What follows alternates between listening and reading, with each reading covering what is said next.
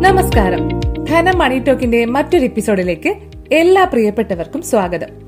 Post ഓഫീസിലൂടെ ചെറിയ തുക നിക്ഷേപിച്ച് സമ്പാദ്യം വളർത്താം എട്ട് സ്കീമുകളാണ് ഇന്നത്തെ ധനം മണി ടോക്ക് അവതരിപ്പിക്കുന്നത്.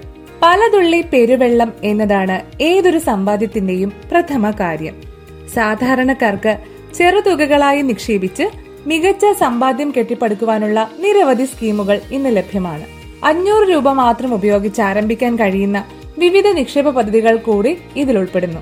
ആദായ നികുതിയിലെ ഇളവ് അംഗീകൃത പോസ്റ്റൽ ഏജന്റുമാരുടെ സൗജന്യ സേവനം എന്നിവയെല്ലാം ഈ സമ്പാദ്യ പദ്ധതികളിൽ ചേരുന്നവർക്ക് ലഭിക്കുന്നു.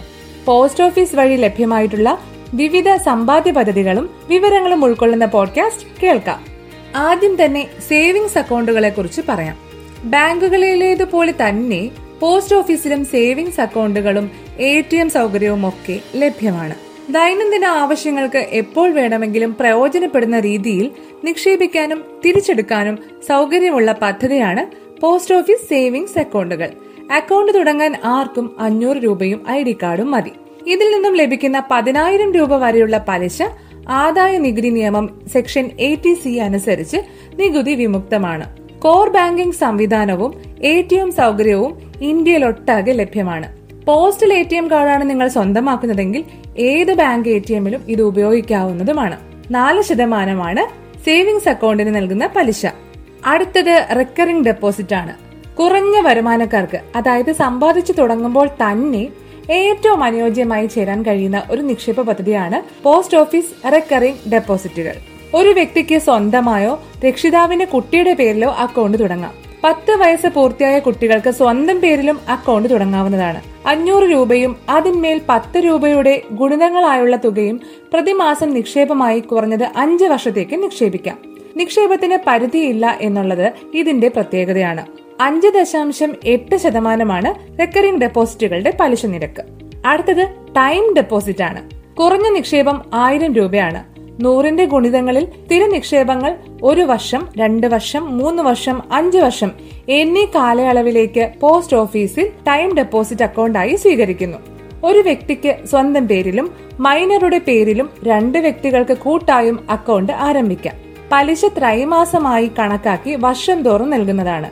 നിക്ഷേപത്തിന് പരിധിയില്ല.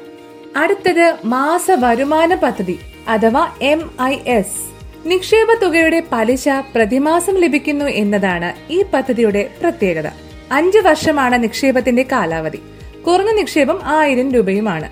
ഒരാൾക്ക് നാലര ലക്ഷം രൂപയും രണ്ടു പേർക്ക് കൂട്ടായി ഒമ്പത് ലക്ഷം രൂപ വരെയും നിക്ഷേപിക്കാം. പരമാവധി നിക്ഷേപിക്കാവുന്ന തുക പതിനായിരം രൂപയുടെ ഗുണിതങ്ങളായി തുക സ്വീകരിക്കുന്നതാണ്.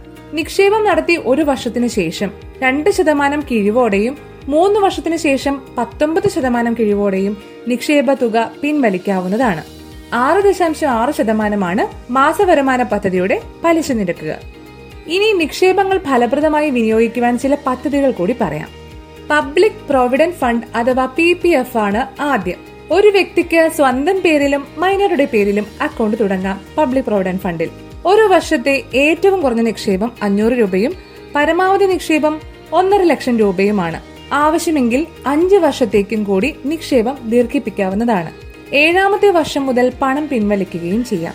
നിക്ഷേപത്തിന് ആദായ നികുതി നിയമം സെക്ഷൻ എയ്റ്റി സി പ്രകാരം ഇളവ് ലഭിക്കുന്നു.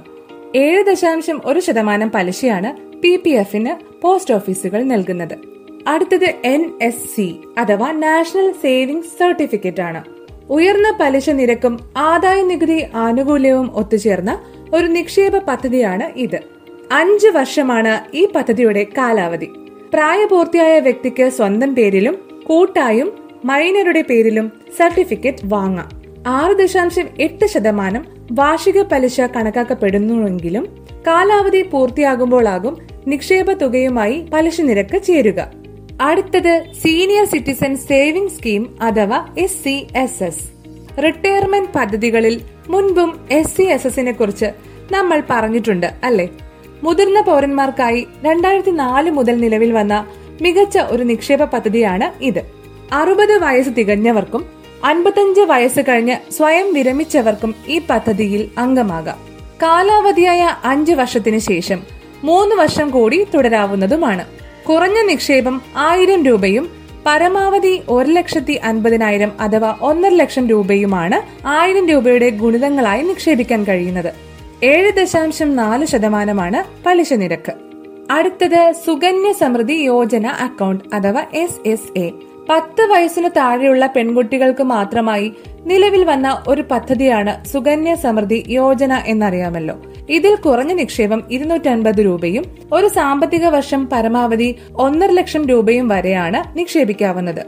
മുഴുവൻ നിക്ഷേപത്തിനും ആദായ നികുതി സെക്ഷൻ എ പ്രകാരം ഇളവ് ലഭിക്കുന്നു. നിക്ഷേപത്തിന്റെ കാലാവധി ഇരുപത്തൊന്ന് വർഷമാണ്. വിദ്യാഭ്യാസ ആവശ്യത്തിനോ വിവാഹത്തിനോ നിക്ഷേപ തുകയുടെ അൻപത് ശതമാനം വരെ പിൻവലിക്കാവുന്നതാണ്. അക്കൗണ്ട് ആരംഭിച്ച് പതിനഞ്ച് വർഷം വരെ മാത്രമേ നിക്ഷേപങ്ങൾ സ്വീകരിക്കുകയുള്ളൂ. ഏഴ് ദശാംശം ആറ് ശതമാനമാണ് സുകന്യ സമൃദ്ധി യോജനയുടെ പലിശ നിരക്ക്.